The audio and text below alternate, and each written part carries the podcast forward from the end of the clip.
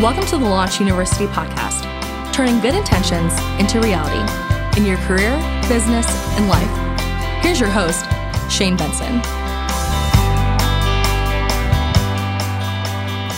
Welcome to the Launch Youniversity podcast. We're so excited today because I've got Chris Carneal and Matt Keller from Boosterthon, and couldn't be more excited. Guys, thanks for being here.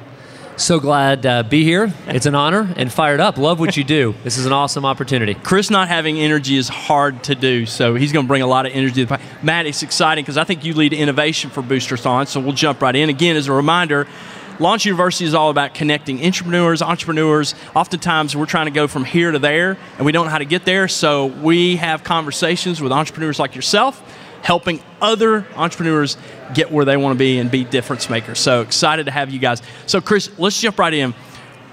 Boosterthon. For those listeners out there that have no idea what that means, tell us a little bit about your company. Tell us a little bit how you got started and where you guys are today. I love it. Well, welcome entrepreneurs. I consider myself one. Our company's grown a lot uh, since 16 years ago when we started the company. There's about 800 of us nationwide. We're going to raise schools, elementary schools specifically, over $60 million this year through a fitness fun run. I love entrepreneurs because it enables uh, risk taking, opportunity creation, at the end of the day, we all want to change the world and live for something that's beyond us that makes a difference. Uh, so if you're an entrepreneur that's listening, don't give up. Whatever season you're in, keep pushing. The great idea might be around the corner. Uh, the next opportunity, sales meeting, or person that introduced you to the one thing that makes it happen could literally happen in the next 30 minutes. So I wake up every day thinking this could be the day that another big idea happens. Uh, what you had no idea you were going to be on a podcast today, and here it is. Here it is. It happened. You text me 15 minutes ago, but Let's I'm ready. it. Let's do it. Entrepreneurs are ready for anything at any moment. You got to be opportunity.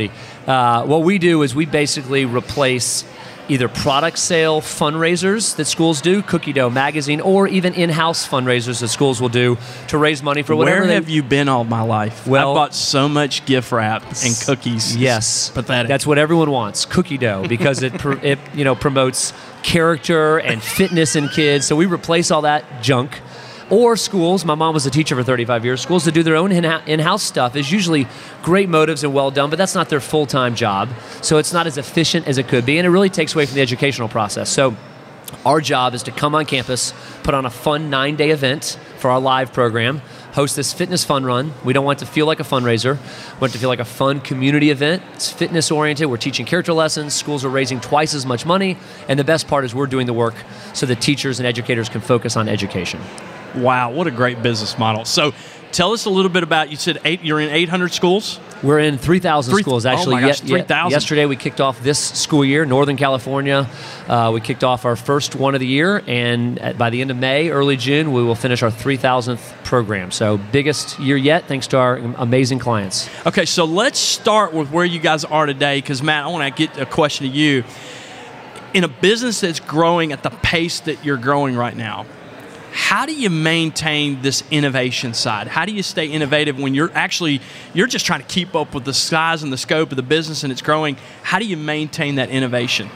Uh, Well, from my perspective, I think all entrepreneurs they're going to be motivated that way, and the trick is to not get sucked into the business day to day. Because if you're in the whirlwind, you're going to be just beaten down by the everyday, day to day execution. You've got to build your team like Chris has to create space for himself and then for a team to focus on innovation, to focus on uh, seeing where opportunities lie, and to actually have the time to listen to your clients, hear what needs they're saying, and then see if you can, you know, create. So that's I think that's a really good lesson. It's actually what I hear you saying is separating the two, um, because naturally the natural momentum of the business is going to suck all the resources over to that side. When did you make that call? Like what size and scope of the business were you at when you said, okay, we've got to separate this because we're not being as innovative as we I'm need still to be? I'm still thinking about it. If anybody has any answers, uh, no entrepreneur is uh, smart enough in the moment to know that they're going from in the business to on the business. Yeah. I think you're always thinking through it every day. I mean, literally minute to minute, email to email. I'm working in the business and on the business, but I think I've always had, like every entrepreneur has, um, the mindset of I have to execute today and I have to think for tomorrow. How I think That's for good. I mean, I think you need execute today and think about tomorrow. That's And a good the lesson. word that energizes anybody that's listening, but it's draining for those that are not entrepreneurs, is both. If you don't like the idea of doing both at the same time, you're probably not wired to be an entrepreneur. And if the idea of I'm living, working, selling, doing, executing today, and at the same time thinking and consumed about tomorrow, there's a good chance you're so for those of you that are listening and you're not an entrepreneur, you're maybe an entrepreneur. You're literally in your business. You're thinking about a project. I think that's still really sound advice, right? It's like, okay, think about the work today, but you also got to be thinking about what you're going to want to do tomorrow. I hire as many non entrepreneurs as possible to balance, scale, create efficiencies, make our business model work. So, uh, love entrepreneurs, and at the same time, we greatly have to be balanced by at least five people that are better at lots of things than we are. Yeah, you know, something too, and this is from watching Chris for 13 years. He didn't overthink his first idea, he shipped right? He, he went to market and he went to market fast and then iterated continually and iterated often as he got feedback from clients saying, this is what we need. So he wasn't, he, he, he wasn't, um, locked into, oh, this is my business. I've built it up. I've got my business case, and here we go. I'm going to beat my head against it for five years. He, he went, served clients, and then adapted. Another really good lesson here, and, and I do want to go back to the beginning because I think there's some lessons that people be interested in learning. But we talk about the innovation cycle. We talk about, okay, you got to understand your customer, you got to imagine, you got to prototype, you got to validate, and then you got to launch. But there's a critical piece in there. What I heard you say was, hey, very early on you shipped early, meaning I kind of understand the problem. I've got an idea and I'm to rapidly prototype. And then you go back to understand, you imagine, you prototype. You do that a couple times quickly in market so that eventually you go, okay, I think we're onto something Let's validate it. Let's launch it. Tell us a little bit about that. When you're getting started, how did you figure out the right model? Well, we're still trying to figure it out. Any non-humble entrepreneurs, it feels like three thousand is pretty good. That you're you're onto something. There's hundred thousand elementary okay. schools only in America, so we're only three percent just towards elementary, and there's middle Love school. The vision. And, um, so we think we're just getting started. But you know what you just said and the way I heard it, and I'm, I'm sure some of the listeners heard it. That process you just went through is that a month? Is that a quarter? Is that a year? The truth is, I had the opportunity by the nature of our program to go through that process in many ways every day. So advice might be question the time frame of that process. Love it. Because if you can condense it, you just get more reps. And I, I don't know if I could do today what I, in a sense I did then, or just my wife and I. Uh, because I could make mistakes and fix it with every 10 minutes, every classroom, every meeting, every, and because there's 800 team members now, depending upon the, the scope and scale of the business, mistakes might be greater. So we have systems, and that time frame is longer. But I met with a couple entrepreneurs recently, and they laid out their 10 year plan. And I said, Have you ever sold this product? I know mm-hmm. you're worried about supply chain, and I know you're worried about procurement and insurance. And I don't know if anybody's going to buy it. And until you know someone's going to buy it, don't even worry about that yet. Sell the product, get their feedback on what sells and doesn't sell, and then iterate it, and just up the number of reps you can have in that process. Yeah, iterate via reps. Iterate daily if you can. Yep. Love that. So thinking back to uh, again when you launched and you got started, what advice would you give to folks that are just they got an idea, they're trying to get think through it, they feel like it's a pretty good thing. What advice, what tips would you give some early startups? I'm learning it still daily. In many ways, I've got a, such a great executive team. Matt and I are doing a lot of startup stuff inside our organization. That's what fuels me, launching new things. Um, I'd say really twofold. You have to take a product or service to a person or to market. My instinct has always gone sales backwards. Will they buy it? And if they buy it, then I can figure out how to price it, then I can figure out how to develop it, then I can figure out the supply chain and the staffing model and but too often we get to sales meeting last. If no one buys the product, it doesn't matter.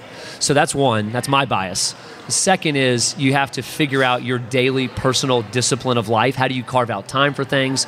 Are you working on what matters? So one is sales meeting backwards, and the second would be figuring out yourself and how you work in a, what might be for many a, a new environment of uh, freedom, or I need more discipline, or how do I carve out early morning hours, or how do I work according to how I'm wired. Okay, so let's build on that a little bit. Remind our listeners: Were you in a full time job, part time job? Was this all you had? What were you? Where were you in stage of life when you got started? The first idea was a college junior doing baseball lessons, about to get engaged and graduate. Uh, then I was a college senior when our first program happened. Then I went to grad school in Kentucky and had a, like seven part-time jobs. So uh, it really, the truth is, for the first few years, it was an idea that became mm-hmm. kind of a gig. And it wasn't until I moved to Atlanta 13 years ago that I thought this could be more than just a part-time thing. This might even be a service that people buy to the point that it could one day be a business. So I didn't jump as futuristic as I am. Uh, I didn't jump that far ahead yet. I just wanted to have a great product that got the eyebrows of my clients to raise and excited. And I knew if they were excited, I could figure out the rest over time. Talk a little bit about life balance. How do you maintain it? My wife can answer this question better. I don't like the word balance. I don't feel like any successful anybody is balanced in the sense when we say the word balance, we picture the scale and it's Totally even, agree. it's 50 and 50. And I mean, name your hero. They were disproportionately in rhythm over time, or they had uh, areas where they were saying this this season of whatever it is marriage, family, parenting, startup it's going to feel unbalanced for a season. But because they were intentional and they had a perspective and they had friends and community, they got through it in a way that, uh, that made sense. So if your life is balanced, you're probably not entrepreneurial. But it's okay to be out of balance for a season as long as you have the right people Well, I think that's it. a great point. It's almost like a, a fulcrum that moves, right? It's Yep. like Pendulum if you swing. think it's exactly, and it has to swing over.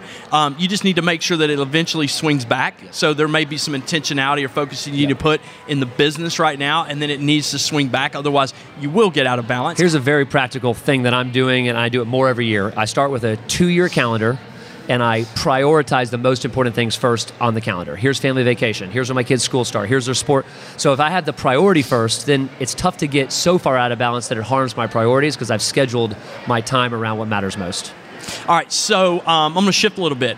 There are probably listeners out there that are actually working for an entrepreneur Mm-hmm. and they're maybe frustrated or they don't know exactly what to do. I'm curious from your Most are ex- frustrated, I'm sure. most are frustrated. Okay. So, Matt, talk to us a little bit about how do you serve well? How do you serve an entrepreneur or maybe your boss at work? But give us some tips or your thoughts on how do you best set, you know, the guy that you're following up for success.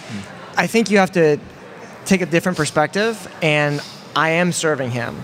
So if there's conflict, I need to figure out well, why it's there and what it's coming from. You know, hearing how he he started and really scaled Boosterthon before I was ever on board, I look at that, I analyze that, I figure out best practices, and then I try to create systems that can reproduce the success, but on a larger scale with more people.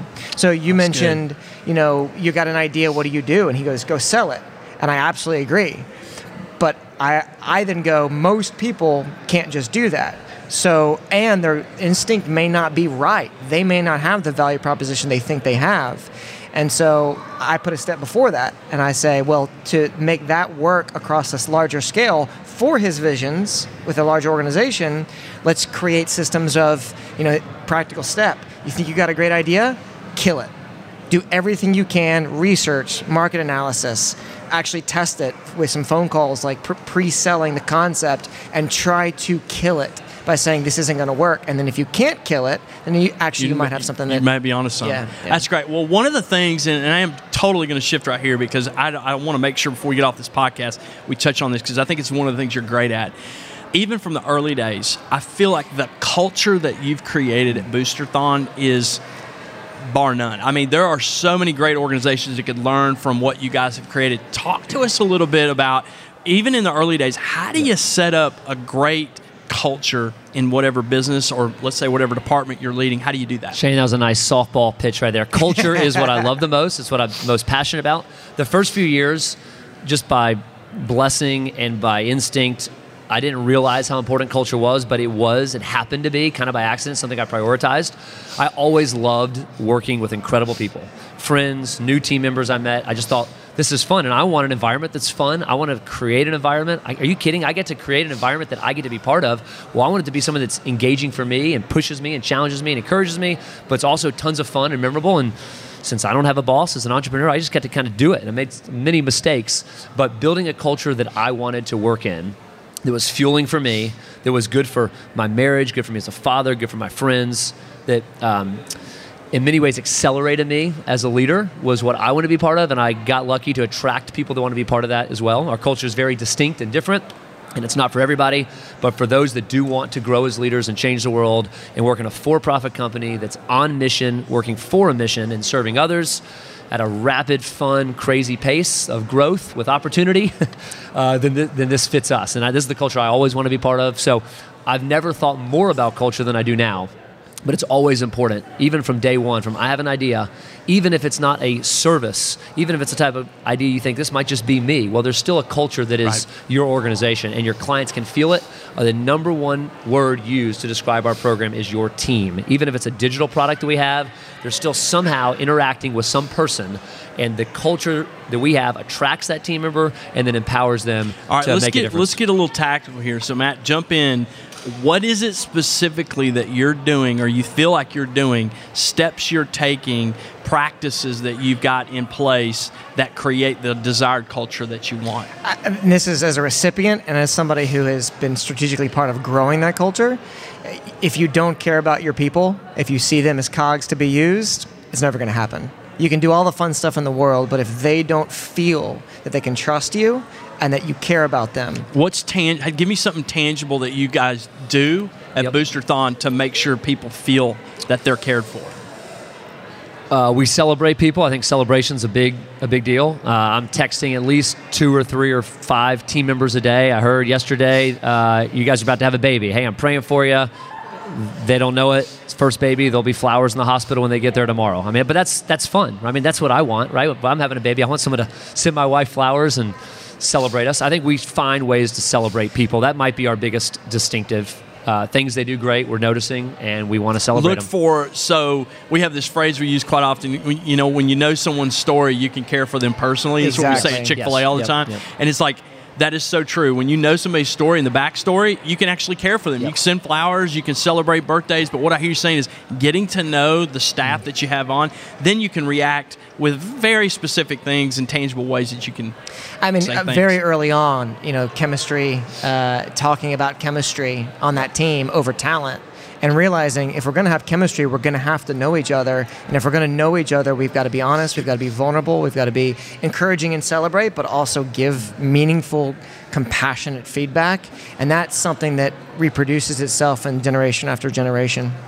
And doing fun stuff together. I mean, we've always done incredible fun stuff, from competitions to trips to what I want to do. I don't want to. I don't want to just a nine to five. I mean, there's times it extends those hours for sure, but it's always been memorable and fun. And we've got Matt and I specifically. I have 13 years now of incredible memories of fun experiences, things we've learned. We have a growth learning culture as well, and we're always pushing each other to read more, learn more, listen more. So- It, yeah. it is an absolute strategic value too, because your clients aren't going to feel the positive energy. They're not going to feel the culture if you view it as just something to check off. If you're not creatively thinking, what can we do as a team that's actually going to be really fun and engaging? If you're sending a Christmas gift that's you know promo materials with your brand on it, and you go to you know go to what Red Lobster, like that's great and all. But do something creative, engaging that you know your team is going to go, wow, I can't believe we get to do this together. Uh, that's great. That's super. Okay, so let's finish with this thought because I, I think it's a, you're at an interesting place really in your business right now because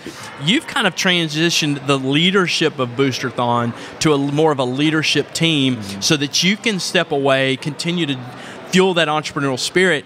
But that had to be a tough decision as well because you're leaving your baby, you're leaving your passion, and you're handing it over to a group of people. How do you do that, and what uh, what advice would you give to folks that are maybe at a stage of their business where, whether it's small, mid range, large, where they're beginning to hand over ownership of that or leadership of that? What advice would you give? Well, this is an art, not a science. There's no book that tells you the moment to delegate. It's basically what we're talking about. Sometimes people have read a book on delegation and they delegate way too early when things are fragile. If you're the person that can sell a product that needs five to be sold, then you got to own it. You need the ball in your hands and go do it. But you also have to be self aware enough to know your strengths and your weaknesses. I know my strengths, I know my team's strengths. We focus on knowing who each other are. And at any moment I see someone at 75% as good as I am at something, I want to give it to them then. Not 100%, certainly not 125. When they're 75% as competent as one of my functions of my job, they need to own it then. I can then have a little transition time and the I love the- that. There's a good pri- there's a good principle in that. So what I love about that is like it's not 100%. It's like when they're right about ready at 75%, that's when you kind of physically kind of say, "Okay, it's time to hand this over to you. Give you more responsibility. You will not scale and grow an organization unless you start to build a team of people. You need to find diverse talents that can complement you so you can move more into an area of your strength. But if you do it too early, it's it's fragile and it'll fall apart. love it.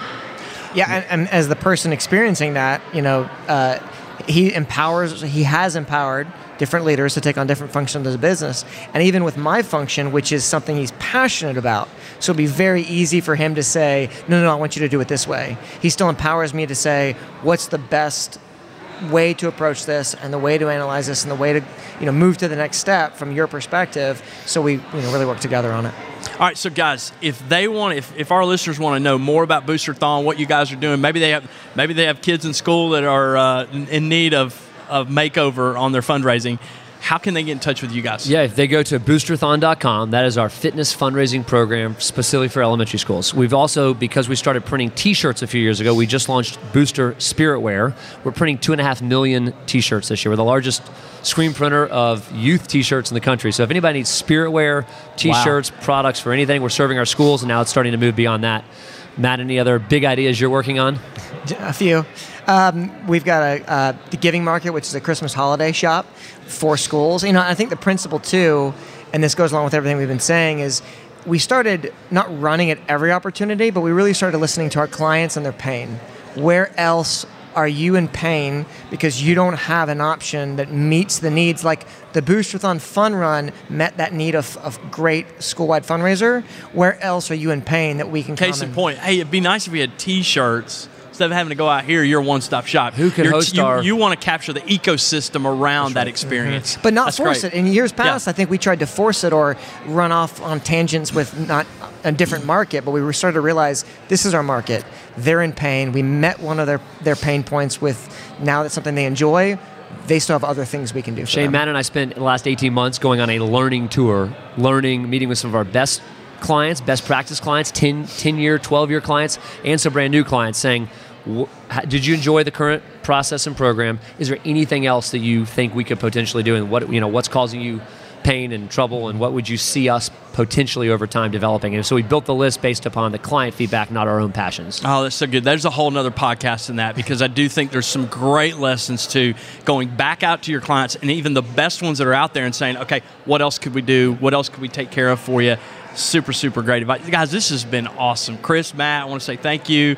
Uh, congrats on the, this continued success that Boosterthon is experiencing. And I know our listeners have really enjoyed it today. So thanks for being a part of our Shane, podcast. thanks for the opportunity. To all you entrepreneurs, keep doing it. One more step every day. You're changing the world. So, as a thanks, reminder, Shane. you can find us at launchyouniversity.com. Tell your friends about us if you have a chance and you want to go and give us a, a, a quick, some quick feedback. We'd love to hear it. We also are in the process of taking questions. So, if you're an entrepreneur, an entrepreneur out there, has a question you want to ask, please go to launchyouniversity.com. You can call us, you can text us, you can email us your question. We'd love to answer that. And as a reminder, our job is to help each of you become the difference maker that you want to be, and that's why we do this. And so we're so glad you joined us today. Thanks, guys.